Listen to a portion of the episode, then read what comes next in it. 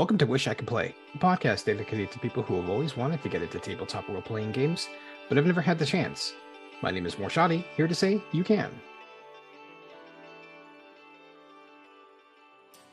Hey, it's Morshadi. As you can probably tell, I haven't released an episode since June. I recorded this episode in July, but unfortunately, because of life, I haven't released it. I'll be releasing this episode in two parts first, the interview, and within the next week or so, the second half containing the game we played. Apologies for not updating the podcast, and I'll hopefully be posting regular updates soon. Thank you very much. Probably got a big old notice hey, someone's recording.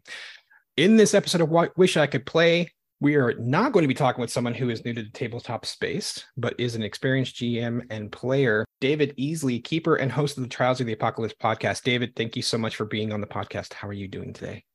I am doing rather good today. I am super happy to be here. I've uh, been looking forward to this all week, and I'm, yeah, I'm feeling pretty good. I am low on water, and I will regret that later. But for now, I still have enough. So, well, I mean, you always always walk away to the, from the table. I can oh yeah, yeah, the entire time.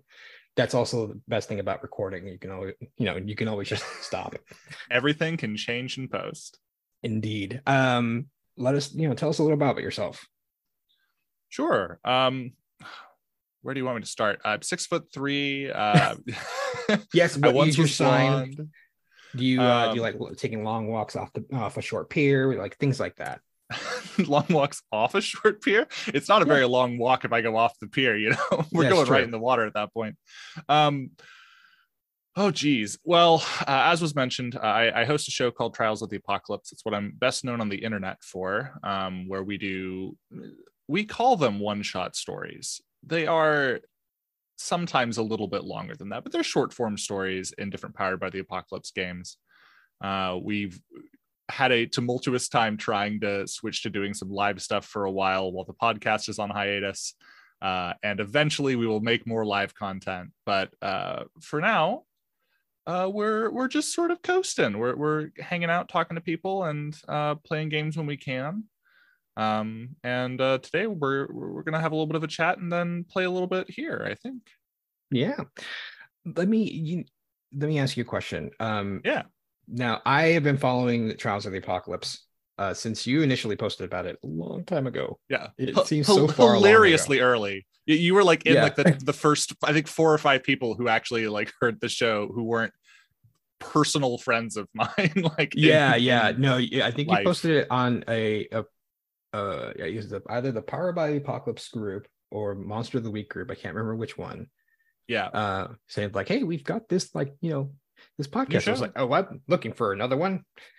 And then uh, you know, I, I was hooked. Why did you choose specifically PBTA to focus on? Because that's what all your arcs are. It's all yeah. Apocalypse World, Undying, um, Brindlewood Bay, right? Brindlewood Bay. Uh, it's uh, our order no, no. so far. I, I, think I can. I think I can still do this. We're, we're getting up there, so it gets harder every time.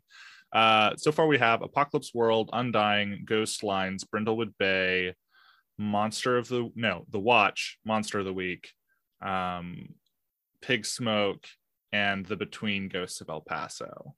Yeah, I might have dropped one in the list, but I think I think no, that's I think no, I think you got them all. Uh, yeah. So we, I say we, this this whole show was my I, I want to say the self-deprecating side of myself is like my dumb idea, but it's actually a pretty good idea, I think. Um, we we here being uh, me and uh, my wife Emma, who's also like my creative partner in many many things. Um, like I'd been running at that time a lot of D and D, but I'd like experimented out in some different systems uh, and had a lot of uh, positive feedback from from running those and enjoyed playing those and uh, I really wanted to explore more uh, PBTA games because I'd uh, heard a little bit of uh, some folks playing Monster of the Week and was interested in that. Um, I had been looking into other systems, and a lot of them that I was like, "Oh, that sounds really cool." Like, "Oh, that sounds really neat." Um, kept coming up, and like they were like, "Oh, powered by the apocalypse, powered by the apocalypse, powered by the apocalypse," and I was like, maybe I just like this format, and and this like uh, I, I say format because like PBT is actually bigger than that. It's it's a lot more about like the design philosophy uh, around how a game should should play, uh, mm-hmm. rather than these specific mechanics. But I was just really intrigued by a lot of PBTA systems. Uh, on my short list at the time of ones that I wanted to play, the most were from PBTA, and I was I realized as we were uh, conceiving of the podcast and uh, trying to figure out what our angle was. Um, I definitely wanted to do one shot stuff. I wanted it to be very like self encapsulated because at the time I was a novice both to running games on mic uh, and also like podcast editing. Um, and uh, I wanted people who were new to the show to be able to join us on whatever arc we were currently playing and then go back and listen to stuff if they wanted to and wouldn't feel like compelled if we were doing like a long, you know, 30, 50 episode plus story uh, then now somebody has to go back and listen to the early stuff, which might not be like as good as the recent stuff. Uh, and I wanted it to each arc is its own, and you can go and listen to them if you want to, but there's no you know impetus. You don't have to to understand what's going on later.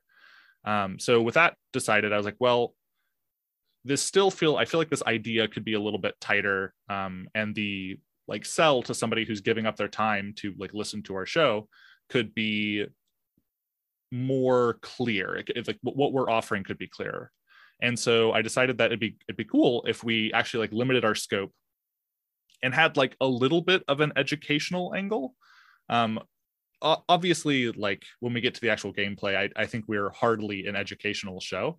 Uh, but we do like try our best to explain the systems that we're going to play and uh, be transparent about how we do our our world building and stuff during setup.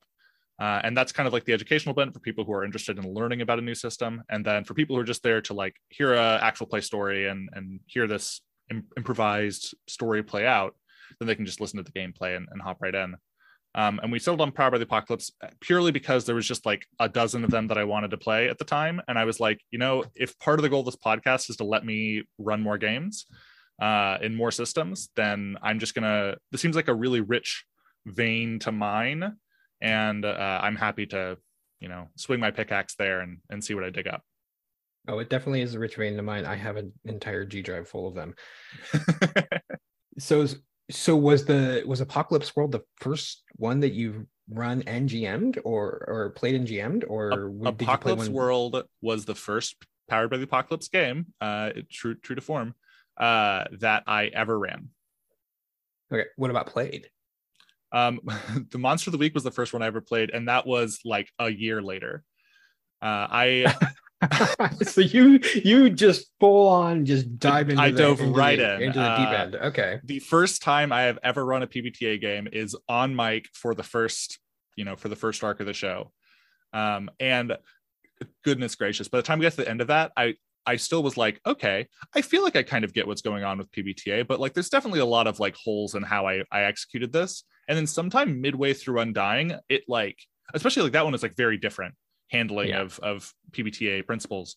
And like about halfway through that game, I don't know what happened. Just in my brain, it just finally clicked, and I was like, oh, that's how all this works. That's how like this is all supposed to work. Mm-hmm. And uh, I think ever since then, like there are times when I've missed a particular mechanic or something in a in a game because we don't have time or uh, I forget about it. Uh, but for the most part, I think at that point, I I know it feels weird to say like, oh yeah, second game in, I knew what I was doing, but I knew a lot better what I was doing than when we started, uh, because that was very jumping in jumping in cold water right away. Yeah, and, that, and when that's that's what I love about about Power by the Apocalypse because every single one always adds a dimension to it, right? Like because my first game that I also uh, did was I jumped into and running a convention game of Monster of the Week. That has been the that was the first time I had experienced anything. Wow, cold, cold decided, open Monster of the Week at a convention. That is tough. Yeah, not only that, I ran three three games of of Monster of the Week. Uh, my first game was only like I think four people signed up because no one had heard of mm-hmm. it, and then that snowballed into my next game, and I got ended up getting two of the same players, and then four more because they brought people in. And then my last game of the convention, I ended up, and this is a mistake for any people, anyone who is a who is a new GM, especially empowered by the apocalypse. I I had already I had set it out to be a max of five people at per table. but it was the one of the last games of the convention, and I had some people who were wanting to play, and then people who had had missed out on the the first two games because they were also jamming. I was like, yeah, sure, why not mm-hmm. go ahead and jump in? And then people who had already played, so they knew how to play, and I was like, uh, yeah, sure. I ended up with a table of eight people. Oh my god For Monster of the Week. I have run uh one. It, it was ostensibly the start of like a mini campaign, but we quickly realized it was untenable. I did start a table that had uh it was either nine or ten people. Um it was raw hubris that thought that that would work. Um it and, did not. And, and it can, but the mm-hmm. problem mm-hmm. is is that in a convention setting, oh yeah, it was like, new people who so haven't played hard. together. Yeah, and uh, and a lot of it though is I don't think I've ever had the same experience twice when it comes to a convention game because at least with that one i would probably say it's my most successful one and also the one that um it was the hardest mainly because i had two players one was a, it was a dad and, and a daughter and she mm-hmm. was just like the quietest like mouse she would only talk to her dad like and she wanted to play i think she played the spooky yeah she played the spooky it's great was like yeah and he was I can't remember what it was. I think it was uh it was a monstrous. No, wronged. He played the wronged. And he was like a ghost cowboy. And she was like this teenager who is now attached to him in some way and like just keeps him in line and keeps him in check. Would barely talk. I would try to bring her in and she would give her it, what she would want to do to her dad, and he would say what it was. Totally fine. Yeah. How, you know, however people want to play is that's fine. This table was huge. And so I'd have like side conversations going on constantly. And then eventually people started actually lining up around because they were just like, what the hell's going on over here? This is a huge table. And I was like, oh my God. so other conversations what was great about it though was because i was listening to the side conversations i was able to bring in stuff at the same time because they were talking about like oh yeah i got this character blah blah blah, blah. like they're part of the mafia blah, blah blah blah blah and i just like when i go back they didn't mention they were part of the mafia and i just bring it in that they're you know someone from the mafia is coming after them like they're wanting they're wanting to do this that or the other and i'm like they were like what i was like you were just talking about it you're at the table this is fair well, my success, yeah, my success story on that is by the end of it, uh, this daughter was like yelling out her what she wanted to do. She was like jumping up. It's like that thing of like like yeah. when they throw out, throw down the cake and everyone like she ended up killing the monster with the final blow and everyone just exploded. It was fantastic. Apparently, her dad told me that she had just the most fabulous time and she wanted awesome. she wanted to buy the book. That is so good. That's so that's such a good convention story. Yeah, and I it, that's that right there is the reason why I run convention games mm-hmm. is for that. So, um I don't know where I was going with that. but it's okay. it's a good it's a good place to start. It is uh, a good uh, place to start.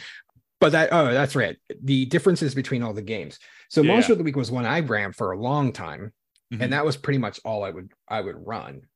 And then I was like, well, there are other games out there. And I, I started buying more and more and more. And I think in terms of changing the way I run games and changing GMing, the two games that made me like that switched for me mm-hmm. was Monsterhearts and Dream Askew. Mm, yeah. Monster of the Week is very like formulaic.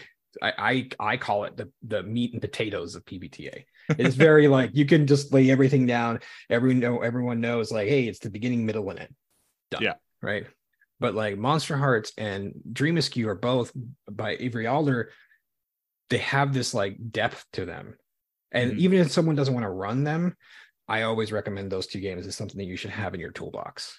And it just kind of like improved things for me in for my for my for my GMing, at least with with PBTA. Yeah, I Avery Alder writes incredible stuff. I know. Um, the Quiet Year is my favorite new game to run for people. I, if if I'm running with people who have like never played a TTRPG before, mm-hmm. um, I love to start them with the Quiet Year because it's like immediately graspable.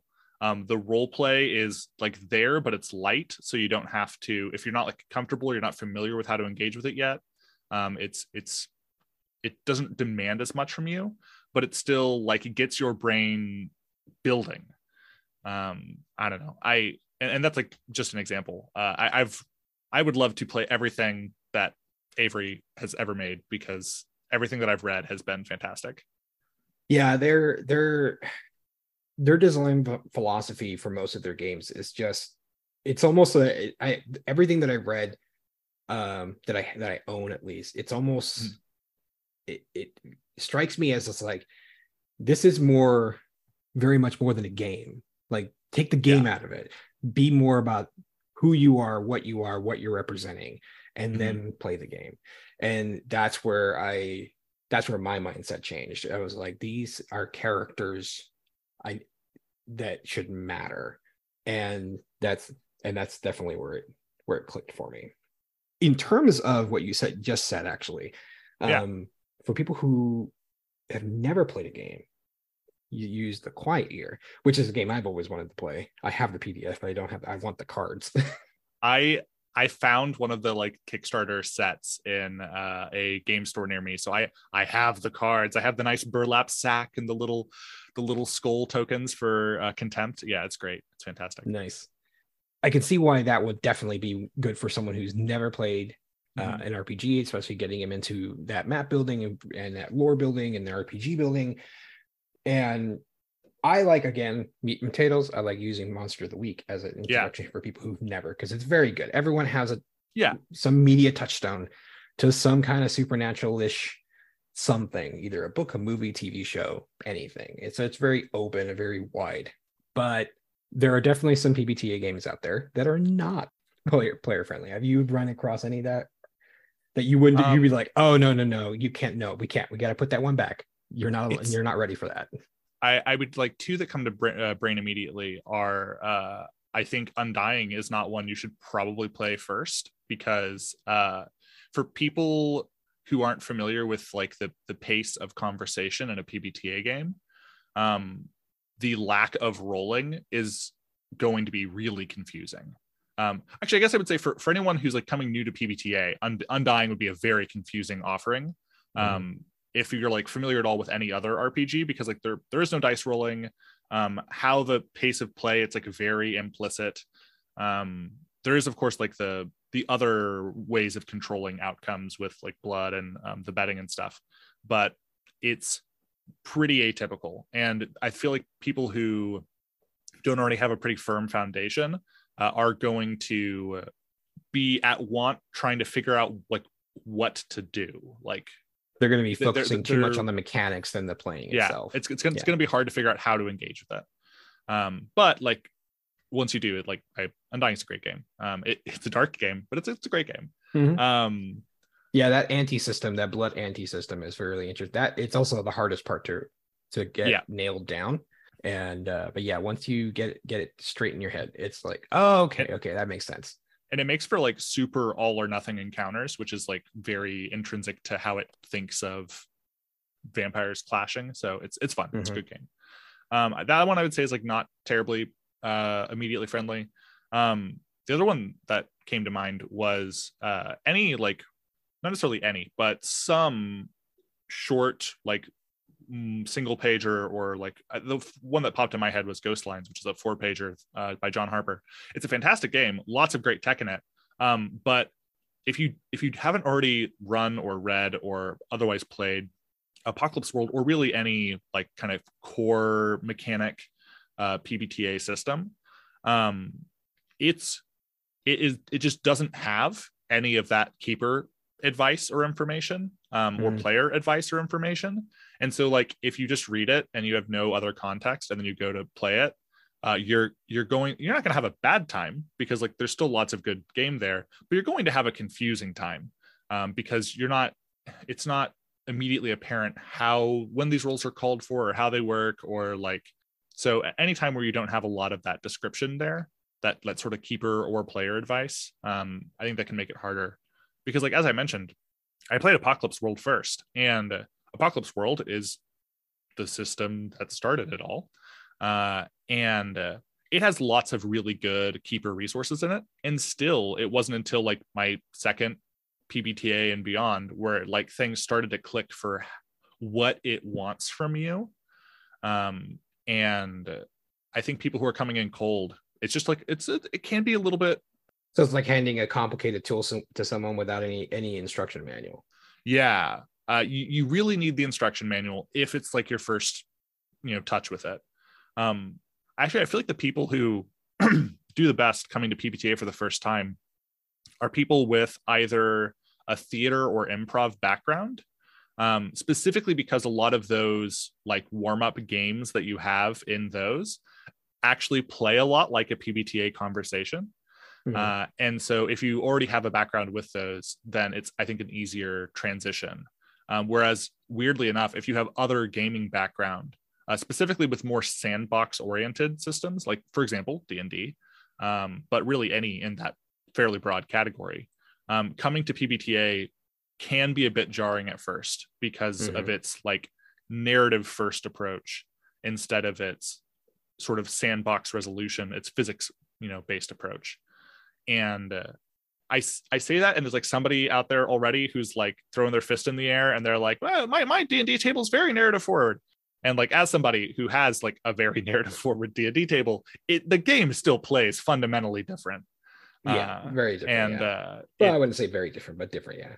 Yeah yeah. Uh it it it's a different experience. And uh, if you don't know if you don't have especially if you don't have somebody like experience to kind of like bring you into that it can be tough mm-hmm. um but i mean i think monster of the week's a great like introductory to pbta although there is like a lot of there's a lot of depth to it uh so but one of the nice things about powered by the apocalypse at least how it's usually implemented is generally speaking players only have to know their playbook and barely that uh, yep, in order to play. That. And so it makes it easy to onboard new people. Like it's a great convention game for sure. Yeah, yeah. Monsters League is the one that I I, I get to um, convert D and D the the quote unquote D and D bros. Yeah, because they're like, oh whatever, man. You only use two D six, and I was like, yeah, here, man. Which one do we want? Well, what's this one? Oh, that's the one that's like Xander from Buffy. Yeah, I'll do that one. And then they end up it's the cra- I get the craziest results whenever whenever someone plays mundane and they're a D and D person because they try to do things but they don't have powers and I'm like that doesn't mean anything. The mundane is the most powerful playbook in that game. Yeah, it's the, it's the second. I don't know. I don't know if anyone knows this out there who's listening, but understand that the mundane is the secondary keeper. Yeah. If you read it, they're also a keeper because they can create things with their powers they can create things in the narrative. The mundane is like reading through it. It in exchange for not being air quotes the coolest character in Monster of the Week, you are the most powerful because like it, I mean it, it's it's the archetype, right? Monster of the Week yeah. is about Monster of the Week stories, and the character who doesn't have the powers has to have the most narrative power because otherwise they'd be dead in this world. Yep. Uh, and so as a result, yeah, no, they're super PBTA in general eschews balance as a as a hard concept. Um, mm-hmm. I, I, think that's a, a, pretty clear take from the system. It's, it's not really about. It's not that there's like no sense of balance. It's that balance yeah. is not the not as important when you have uh, the conversational structure that it has.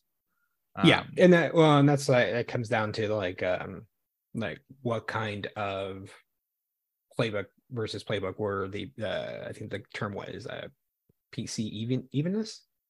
Yeah, yeah, where all the playbooks are basically the same, they just fit a different role, right? Mm-hmm. Um, or like the mundane, where it's like the least powerful character, but they have yep. other things. Yeah. Um. Yeah, I I I discovered in amongst my uh, researching you, David, a very nice little uh, PDF oh. about all that stuff. Since we talk about what systems are not, what other than I mean, I like I said, for mine is Monster of the Week. What would be the one that's yours that you'd be like, okay, you want to play PBTA?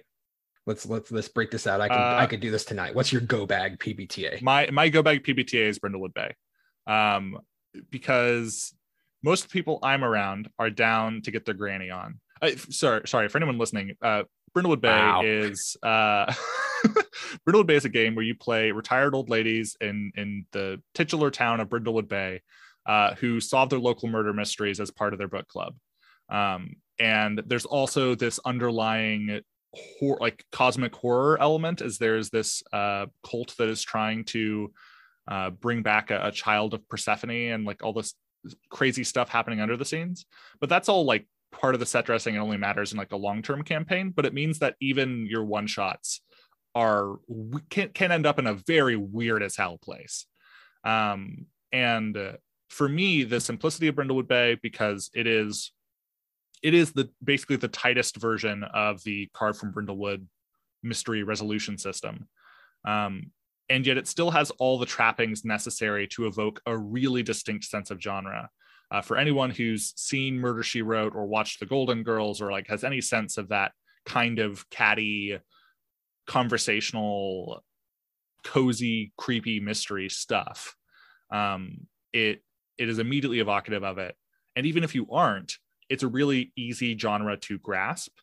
Um, and yeah the system's just so easy to explain it's like so quick to write up characters and it's so quick and collaborative to write up characters but not as lengthy as like say uh, history questions are in uh, apocalypse world or monster of the week which can get a little bit like they're, they're, they build more depth of course but they're not quite as fast as like the the whole group helping to assign cozy places uh, cozy place items in brindlewood bay which is a lot like quicker of a process um, and since the mystery itself, um, all you need is the trappings. You need like your clues, your your suspects, your your premise. Um, to me, it's a lower prep alternative than most other systems because I mean, yeah, I, I can either grab a, a pre-made out of the book or one of the ones that I've worked on, or heck, I could probably just crank one out off the dome uh, for a, a Brindlewood Bay game and with no prep, bring people into the system and, and play. Um, but it's also one i think the system that's best for a one shot is the one that the person running it is most experienced with within reason. There are still some systems that are tough to run for a one shot but within the category of games that are like okay for doing it it's the one that like you know you're most familiar with because brindlewood bay at this point is the game that i have run the pbta game at least that i've run the most. Uh, and so i'm i'm just at this point like it's a well-oiled machine. I know how to do it and it's pretty easy to dive in so you said earlier that Monster of the Week is the first PBTA that you ran. Yeah. Um, what what was the first one after that? One after that one was Epyllion, if Ooh. I remember correctly. I've wanted to play Epyllion, but I haven't gotten around to it yet. Yeah, and so all of my mo- most of my gaming running games have mm-hmm. all been either at conventions, online Discord servers, or for charity or AP streams. Gotcha. I don't have an at home group. Mm-hmm. I don't have anyone nearby nearby me. Even when I did have anyone nearby me, I didn't ever get together. Like where my energy for gaming comes from is I, I am like an energy vampire at mm-hmm. conventions. Mm-hmm. I like the more people who are around me who like are having fun, the more energy I have, the longer I can go. The next convention that I ran that I was like, okay, I need to do something different. I need to bring in something other than Monster of the Week. What do I bring in? And I had just gotten an order for masks, Epyllion, and something else. I can't remember what it was. Masks is another I haven't had a chance to run yet. Yeah, I have opinions on masks. um, but Epyllion, and so I got that. I got both books which it's such a great little game. Um, and I love the second book. If you don't have the uh, the, the Draconica, get that because it's got some okay. great stories in it. And It's got the stories are written in such a way that they're prompts for a for a game, but it's mm-hmm. like lore stories. Oh, like, cool! This is the story of how we discovered this. Blah blah blah blah blah blah blah. And then it's a prompt for like your characters to go discover it. And so I'm just like sitting there going, "Oh my god, this is so amazing." No, I only have the base game. All right, I'll take. Yeah. So I ran that one at the convention as well, um, because it just comes with everything, right? Okay, you get little doodads because each person gets like ten little gems. I brought mm-hmm. those in little little baggies I got from the dollar store. Brought a big, big piece of you know butcher paper and like I drew an outline of the of Dragonia, and I was like, Yeah. okay, here's here's what we need. Like, here's do this, this, this, and I was like, just start marking up the whole mark. And I was like, I walked away for a second, let them kind of handle themselves. Came back, and the map was just like, holy hell, what the hell? and then I also bought the deck of cards, Mhm. and so I didn't really have any kind of plan, other than the fact that the characters were all uh, hatchlings, and it was their first day of of getting a uh, their first mission essentially. Yeah. And so as they are heading up, I'm like just describing them going to the Great Hall, and they're all just like doing whatever. They get there, and I just like toss a bunch of the cards on the table, and they're like, "What the hell's going on?" I was like, "These are all the people that are looking, all all the you know, all the ones looking for hatchlings to do things for them." I was like, "You need to start searching for things because other hatchlings are there." And I'm like pulling cards away, pulling cards away, and like there's not not many left, not many left, and so they're like scrambling and they're trying to decide because they're all, you know, they're all siblings, right, from the same mm-hmm. clutch, and they're just like arguing with each other like siblings would until they finally chose one. And i just picked up and like used it from there and then i ended up using the cards later on and like some were like were like weren't those ones that uh in the hall earlier? It's like yeah. And they got sent on a mission and now you're trying to save them. And so it was a really great experience. After that i think i started running i have so many games. Hold on. What did I run? I try to run something new at least in half of my games that I run at whatever conventions. If I either, if the normal ones that I go to always expect me to run Monster of the Week, I get messages saying, "Oh, Am I coming? Are you running Monster of the Week? I'm like, Yeah, I'm running a one game of Monster of the Week. Other people have started running it, so I've actually pulled back yeah. but I always try to bring something new to the table. Like Mhm. last last year, I uh I ran Sleepaway, Yeah. which is very hard to do in a convention setting in the middle of the day when people can't hear you. Hmm and talk about um, having a hard time explaining the mechanics of like say something to the effect of like uh, not being able to roll things and undying. Trying to break that role play mechanic and that for all that and then swap it out to sleepaway and how sleepaway works that did not go well. It it's it's a little bit of a harder one to do as a sell for uh as a convention game again i think. I i might find a different belonging outside belonging to bring hmm um and try to do maybe a little longer of an hour slot but Makes me wonder how this kind of sparked my brain. Well, I wonder how difficult it would be to run something like Bluebeard's Bride at a convention. Uh, because like since like all of the PCs co-own the one actor, Mhm. um, the the the the what's her name? The Just like bride. the, the bride. That's it. Mhm. Um, like I wonder how hard that would be to bring to a new table. So I know that that one's run pretty regularly at conventions, especially ones that uh, Magpie Games is at. Oh, I mean, yeah. for yeah. Um, I know somebody who goes to conventions and runs it on the regular. I think it's probably one of the most beautifully designed books and Oh, games out there. absolutely, in yeah. in terms of PBTA. I think that if uh if I was willing to run it, it probably would be pretty successful. It is a hard concept and a hard game to run, and I don't think I could ever run it as a public game. Yeah, it- Um, it's also like a high prep game, in my opinion. If you want to like have a really satisfying, Um, I don't think so. Um, maybe I don't. I have, have- you read it? I haven't. So I've I've read it and I've planned for a time when I was going to run it, but then that table Mhm. ended up not being able to. We kept delaying, and it just then it just never happened. As you know, the the horrors of TTRPG uh, planning.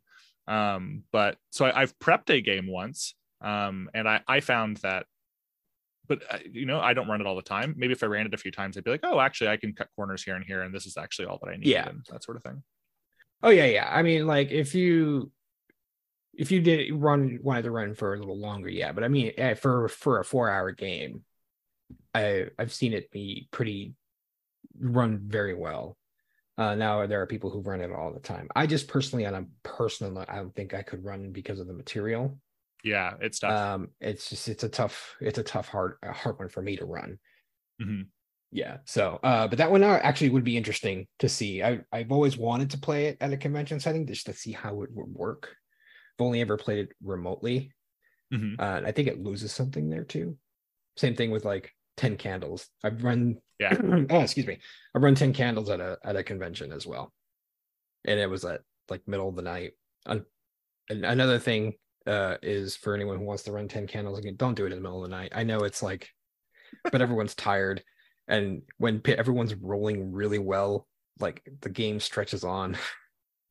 and you can only go you can only do so much. Then you get to 2 a.m. you're like, okay, I'm, guys, I'm calling this. I'm blowing out the candles. We all die. It's fine. yeah, we all die. Uh, I'm done. Have you? What do you think there is something that that keeps people from not liking PBTA? Now there have been like Mhm. I've had some people and they said like, oh, yeah, I've had just I I, I just don't like PBTA, blah blah blah blah. Uh, no reason given, right? Mhm. At conventions I've been to, but and it could just be they've had a, had a bad experience. But what do you think is uh, maybe parts of the basic tool set of PBTA that keeps people from not liking it? I, I actually think the biggest thing with PBTA that can keep people from not liking it has nothing to do with the games themselves and has a lot more to do with the culture around PBTA as a as a movement, I guess. Um, I think that a lot of people who sell PBTA to other people, not like literally sell games, but like pe- people who try to get other people into the fold of playing them, um, I have noticed there's like some some pretty hard antagonism among them against other game systems. Uh, not naming any names, but especially those made by Wizards of the Coast. Um, and that energy, at the end of the day, when we like things as people, um, it is very easy, it is very natural for us to invest some part of ourselves in that thing that we like. And so when other people are saying there's something wrong with that thing that we like, a lot of people can take that as there's something wrong with me, or these people think that there's something wrong with me. And we don't like it when people say that about us. Uh, and so the response can be kind of negative. Uh, from what I have seen, from my observation of the TTRPG and specifically PBTA sphere, at least on the internet, um, it seems to me that the the group of people who are very counter PBTA are mostly that way because this is going to make sound like I'm making light of it, and I'm really not.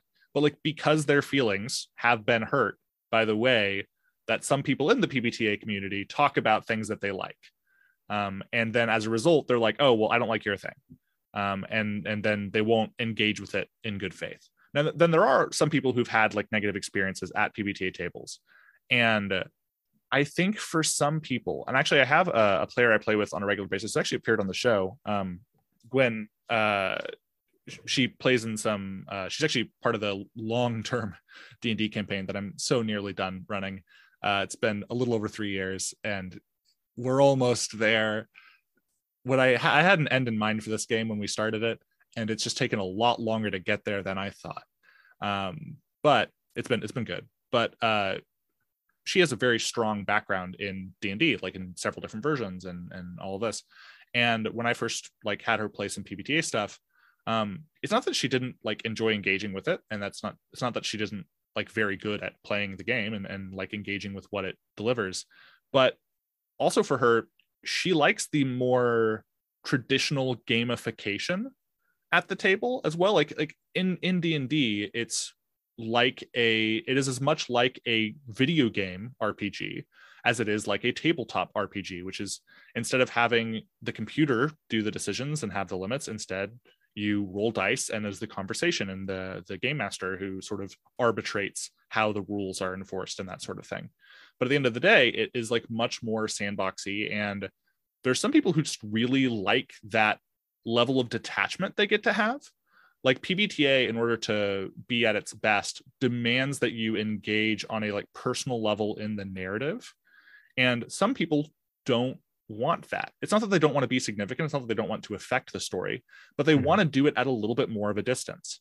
And uh, that's fine. Like that that's but I think that also can drive a wedge because PBTA asks certain things from you and some people just don't like giving that as much.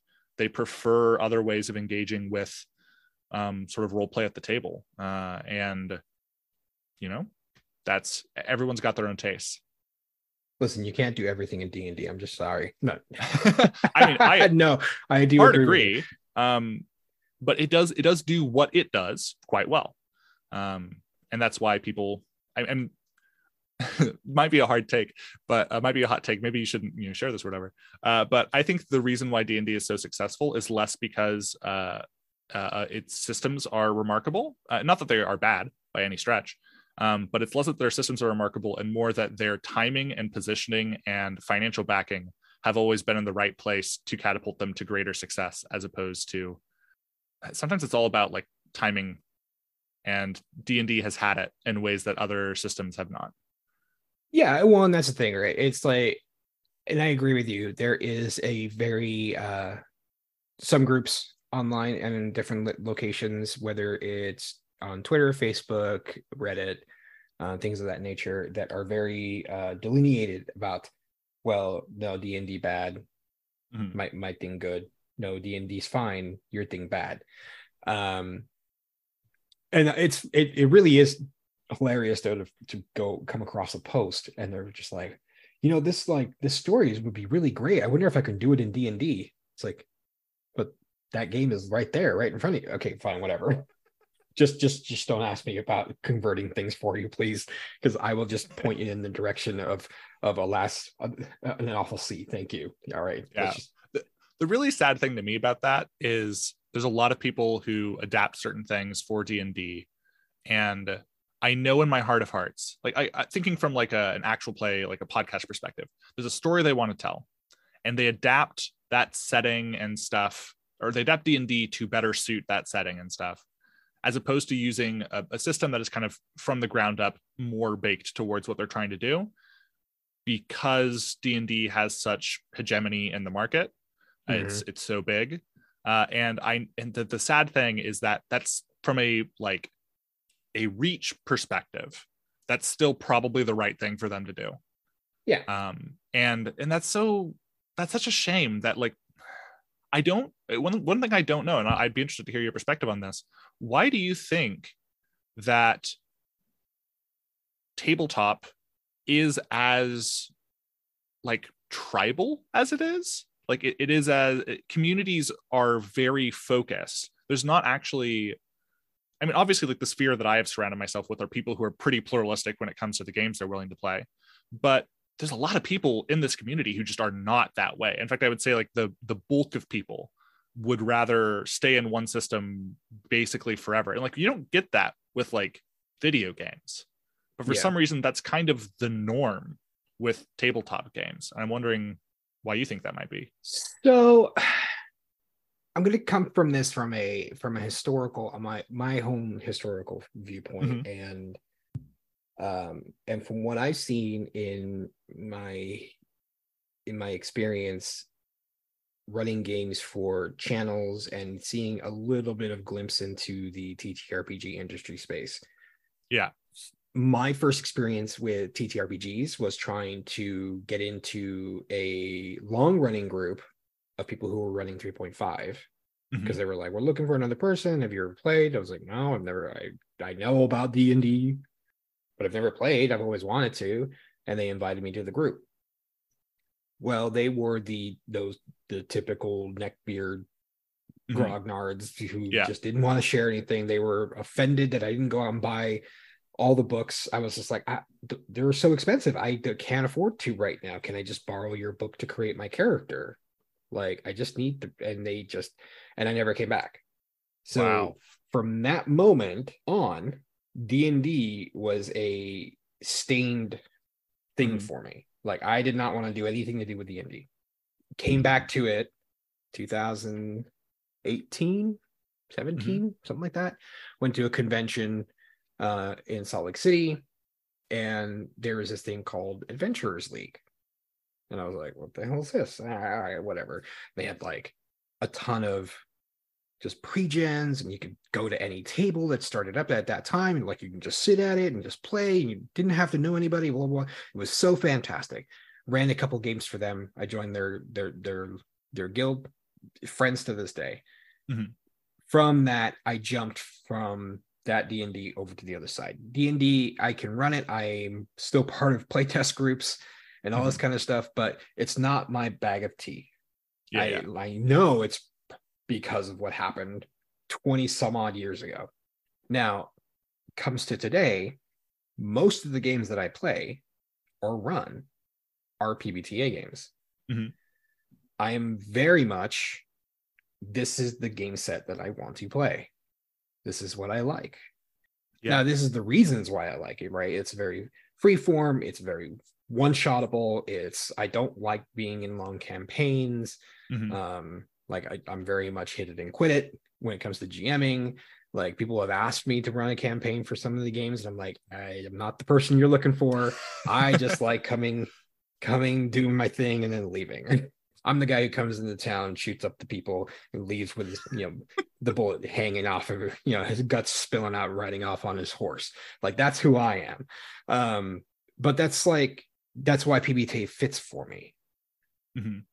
So I wouldn't necessarily say that people are tribalistic about it. What they are is they found what works for them. And like PBT has worked for me. Now there are other games, obviously, but I'm not like going out there and running Alice is missing every day. This is Yeah. not like there there isn't an Alice missing universe game sets. There isn't powered by the missing, you Mhm. know.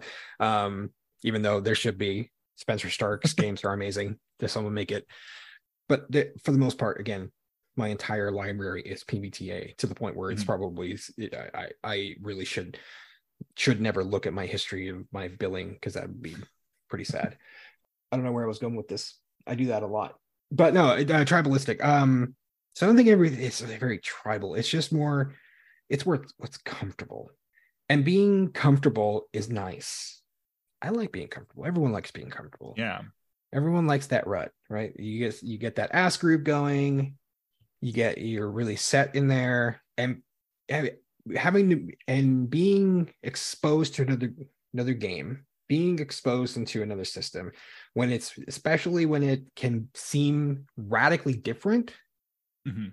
puts people in a into a position of being uncomfortable that people want to avoid like especially like if they're coming from a D like you were saying D and D background yeah. where they're a little bit separated, going into PBTA where they have to embody that character and Yeah. think of that character, they're being called that character. Many, many, many, all of the PBTA games say, do not call your players by their name, call them Yeah. by their character name.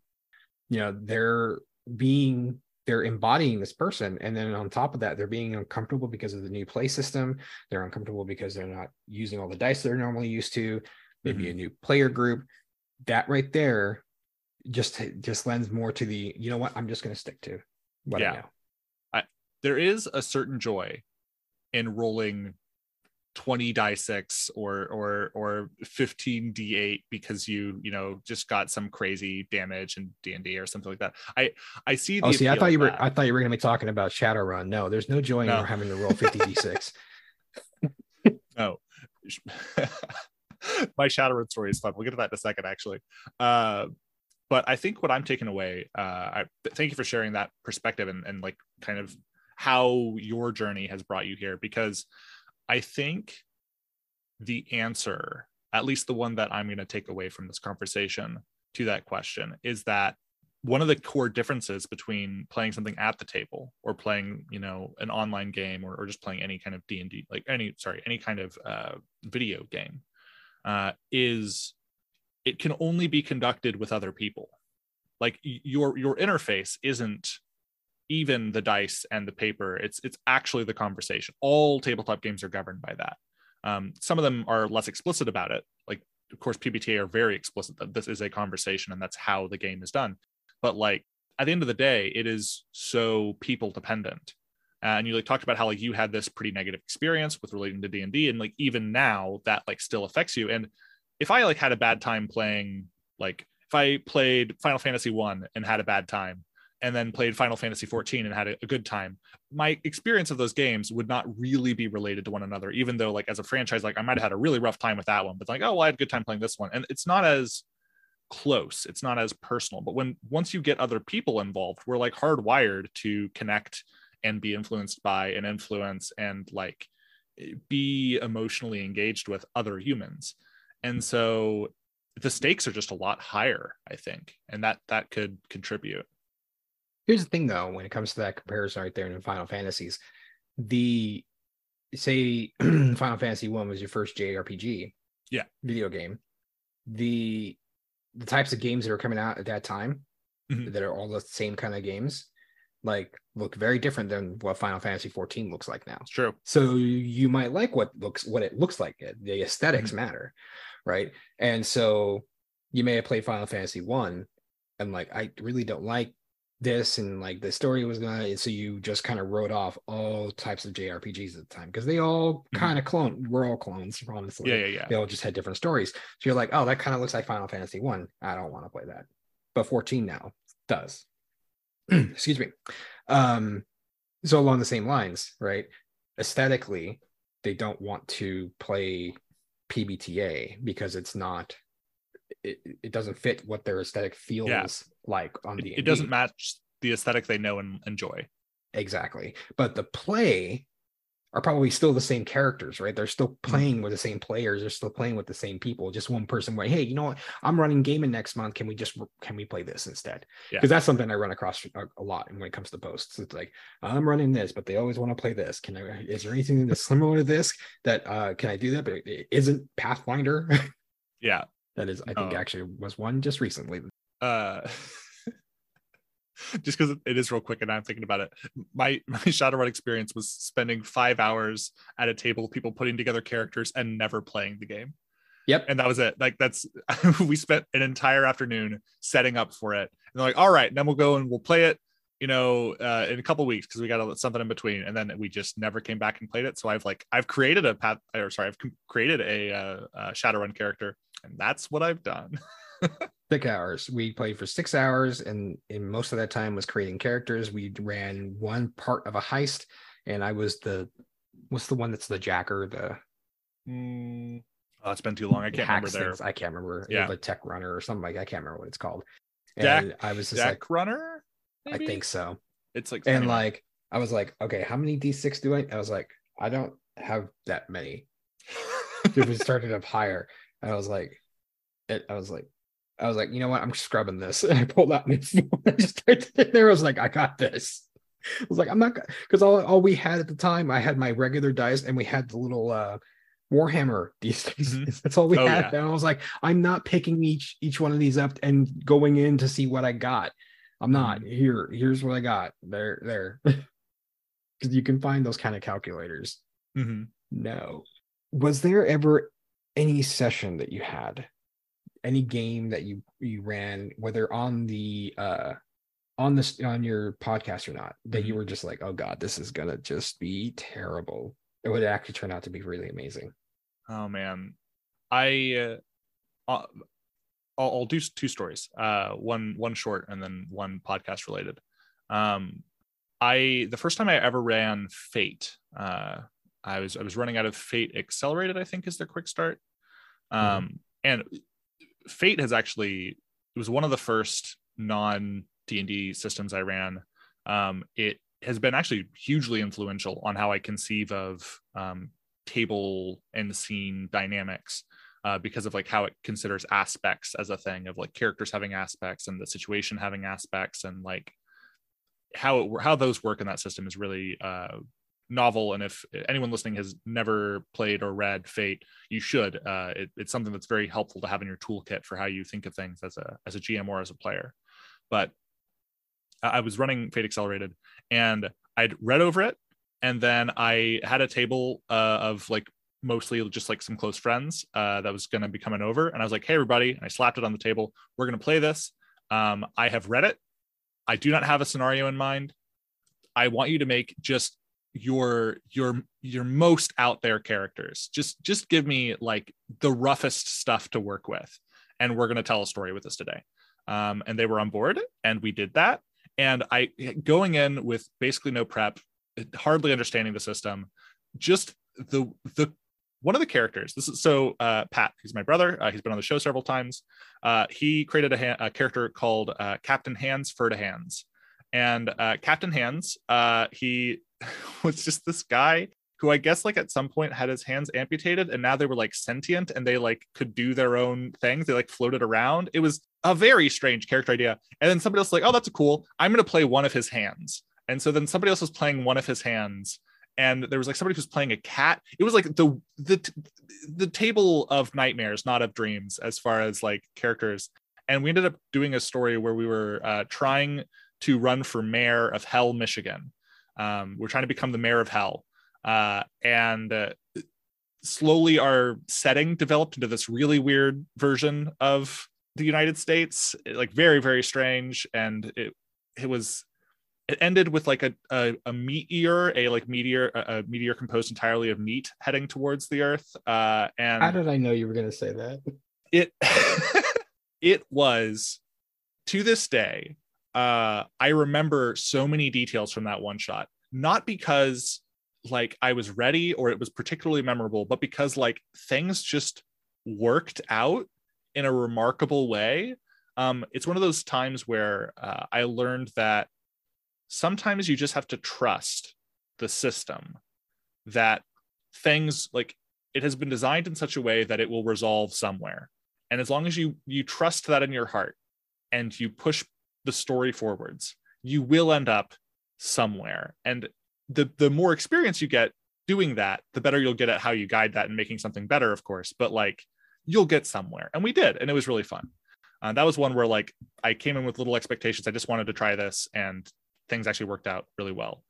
Um, the one I was like worried about on the show was actually I was probably most worried about the watch. It was our first like true foray into a like really serious story, and the watch has like a very uh, like delicate set of themes, uh, like as far as like how you should approach and handle them. And it was just the first time we needed to like take that level of care, I would say, on the on the show. And I was like super nervous going into that one because like I was wondering if my notes were enough, and I I was like was trying to figure out if the, the watch is also it's a pretty crunchy PBTA game. Um, mm. it, it, has some some really um, distinct tech in it. Um, how it handles like missions and like you pre-roll for them and then you like narrate out how it goes and it's everything's mostly about the in-between times there's lots of relation mechanics there's like two kinds of like currency going up and down uh it's it's pretty like technically um it requires a little more thought it's kind of like uh we mentioned blades in the dark offhand earlier i think um bit bit d is maybe we didn't maybe I'm just maybe I'm just mentioning it now. We're uh, mentioning it now. Blades in the Dark is another one where it's like it's got more crunch. It's deceptively crunchy. Um, yeah. As as far as PBTA games are concerned. Um, and I was like really nervous going into that game, and then by the time we got through the end of the first recording session, I'm like, no, this is going really well. And then at the end of the second one, I was like, that might have been the best eight hours I have ever GM'd. Like that, that was, but it just turned out phenomenal um, and we were like so excited at the end of that game and i did not think i was going to be hitting those levels of elation that we felt in resolving you know in those final few scenes. Um, i did not feel like i did not think i was going to have those levels of elation when i started running that. I was so nervous about it so that's a great example. No that was a that was a fantastic art it's still up there up there in the top two for me. Um, monster league always holds holds my oh man. that. I can't I can't let it go just because it's one of my favorite systems. But my um, my goal with the Monster of the Week game was that we do something because like there's a ton of fantastic Monster of the Week podcasts. Um, and I didn't want to tread any ground that had already been tread so well by so many phenomenal shows. And I'm like, if we're gonna if we're gonna play Monster of the Week on the show, we're going to do something that, as far as I'm aware, people haven't particularly done with Monster of the Week yet, which was take it to space. Which is true. Speaking of just like of, of breaking yeah, molds, yeah. right? Like Monster of the Week is always taking place in places like you know cities, yep. forests, in small towns, et big cities, small towns, things of that nature. Um, yeah, you took Monster League and put it in space, uh, which is definitely not something I've ever seen any other scrape those serial uh, numbers right off. yep. Um, but no, that was a that was a, a great uh a great arc. I yeah, was that your longest arc? I think it was until the between. Um, the between, the between finally okay. beat it out by like an hour. Um, once everything was added up. Uh, I have I have convenient Spotify playlists so I can see how long each of the arcs are because they they tabulate it for me. um, nice, very nice. But yeah, it, it, was the longest for a while. It it definitely had the most recording sessions because we just couldn't we couldn't get anywhere in in one, and so we kept having to re-record just because of the just the the absurdity of the back of, of the background everything or just the things it, it was also bad? just the table um it was it was the table uh we kept having like issues with people like being there on time so then like we when we'd start we and we had like a table of people who like were really good friends and so that we had the, the joke on that one that like uh gel and pat just shared a brain cell and that was like so true in person as well um and uh, i mean i think that arc still has our highest percent blooper to um, content ratio of I think 40%. Mm-hmm. Percent 40% bloopers for that arc is wild. Usually it's like 20. It's it was like literally twice as much faffing in that arc as opposed to others. So yeah, no, it it was a tough one to finish, but we we did get there. We got to the end of the story. Listen, I as a Patreon appreciate more bloopers. I just want you to know. So as a final this this uh filing out all of this. Yeah. Um, is there anything that you learned and taken from PBTA and applied to other games outside of the PBTA sphere? Because I know I yeah. have. The last time I ran D and D mm-hmm. was a play test for um, what's the the the last not the some of the last one is the Rime of the Frost mm-hmm. Maiden. Yeah, that's a recent one. And so my friends wanted to play it and i was like okay i'll run it but one of the things i dislike about d&d is the initiative turn order and it takes forever. Yeah. so i was like you know what? Everything else i'll run exactly like d&d whatever.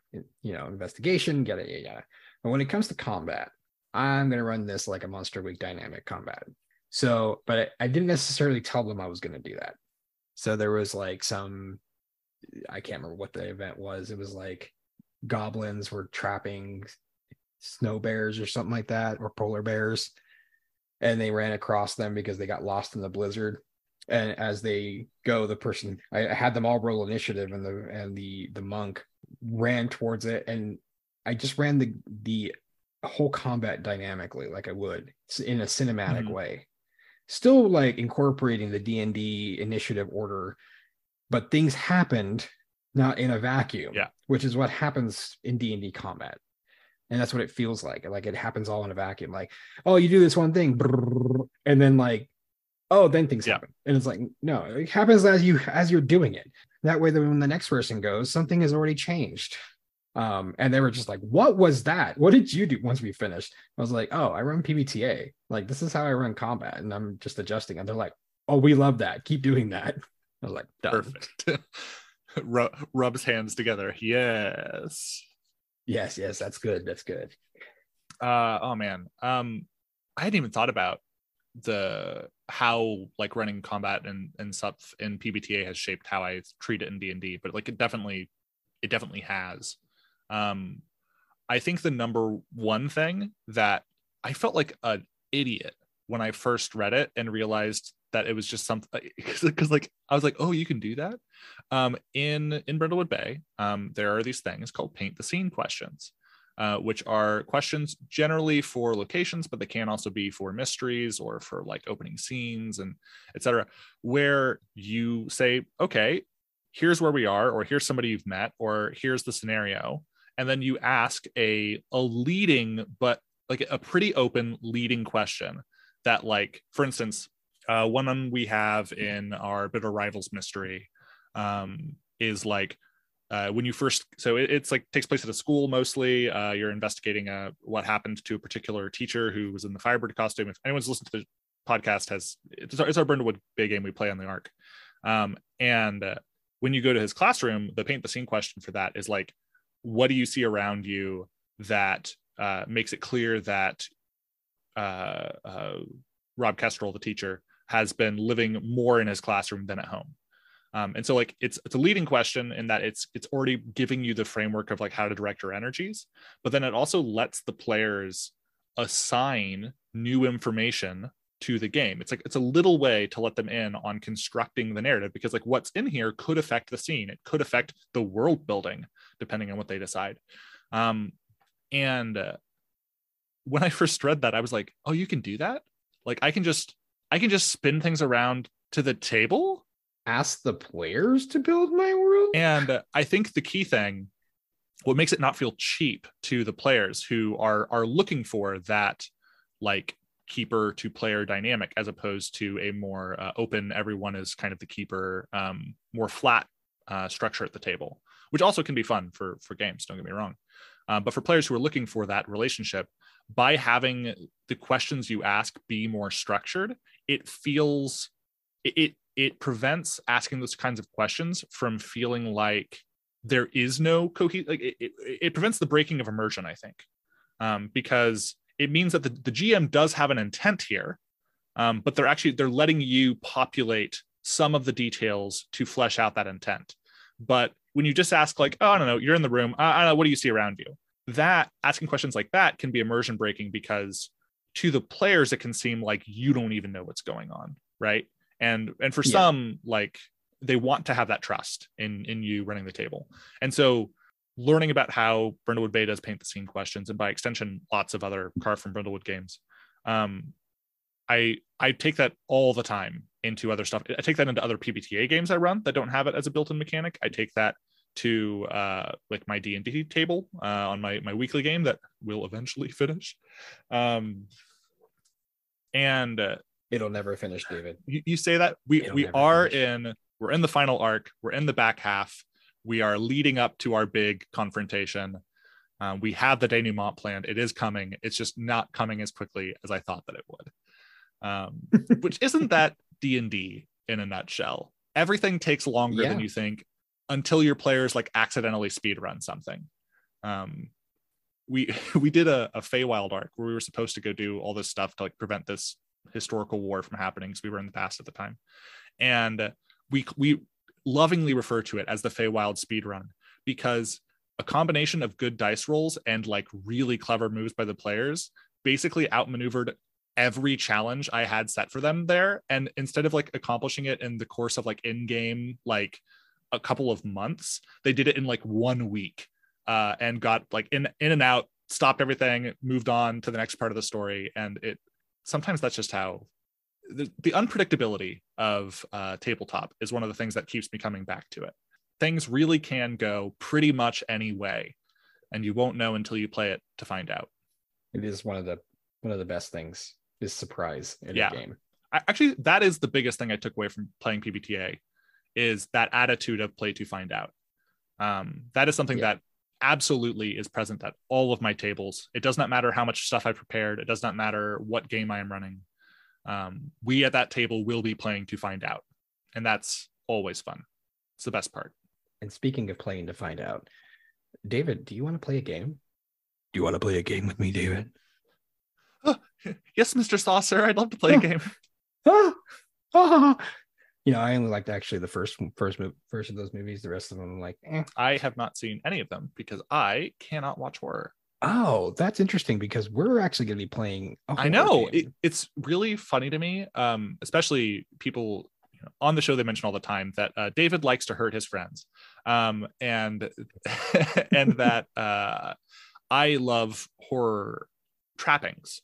Um, I, I bring them in whenever possible. I, I love to to describe the horrific um, partly because I love to do comedies and horror and comedy just are are such good friends because the it's all about the gap, right? You know, uh, and when you can plunge people to the depths of despair, it is that much easier to make them chuckle at something being out of place. I cannot watch. I can read horror. I can, for the most part, listen to it, but I can't watch it because like I have this strange there, there's some people when they're like at the table they really insert themselves into it and so like it can like really stress them out to like deal with particular you know uh, scenes and themes uh, for me it's like if i'm watching a film i'm like laser focused into it and so horror like it does things to my body that I do not like. And so I mm-hmm. I can't watch it. I have the I have the same problem with horror uh watching it. I don't mind listening to it, I don't mind yeah. reading it, um, playing it, same. Um, but watching it on the screen and stuff, Tough. I have a hard time. Um, first one was more like psychological, so I think that's mm-hmm. why. Uh, the rest of them are just mm, same thing with like Black Mirror. That's why I like Black Mirror. It's more psychological than, than most. Um, okay, well let's let's, uh, let's get prepared and then uh, we'll get started with our game. So we'll, we'll be right back.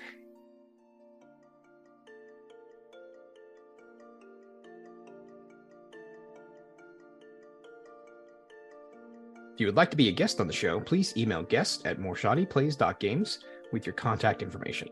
Thank you for listening to Wish I Could Play.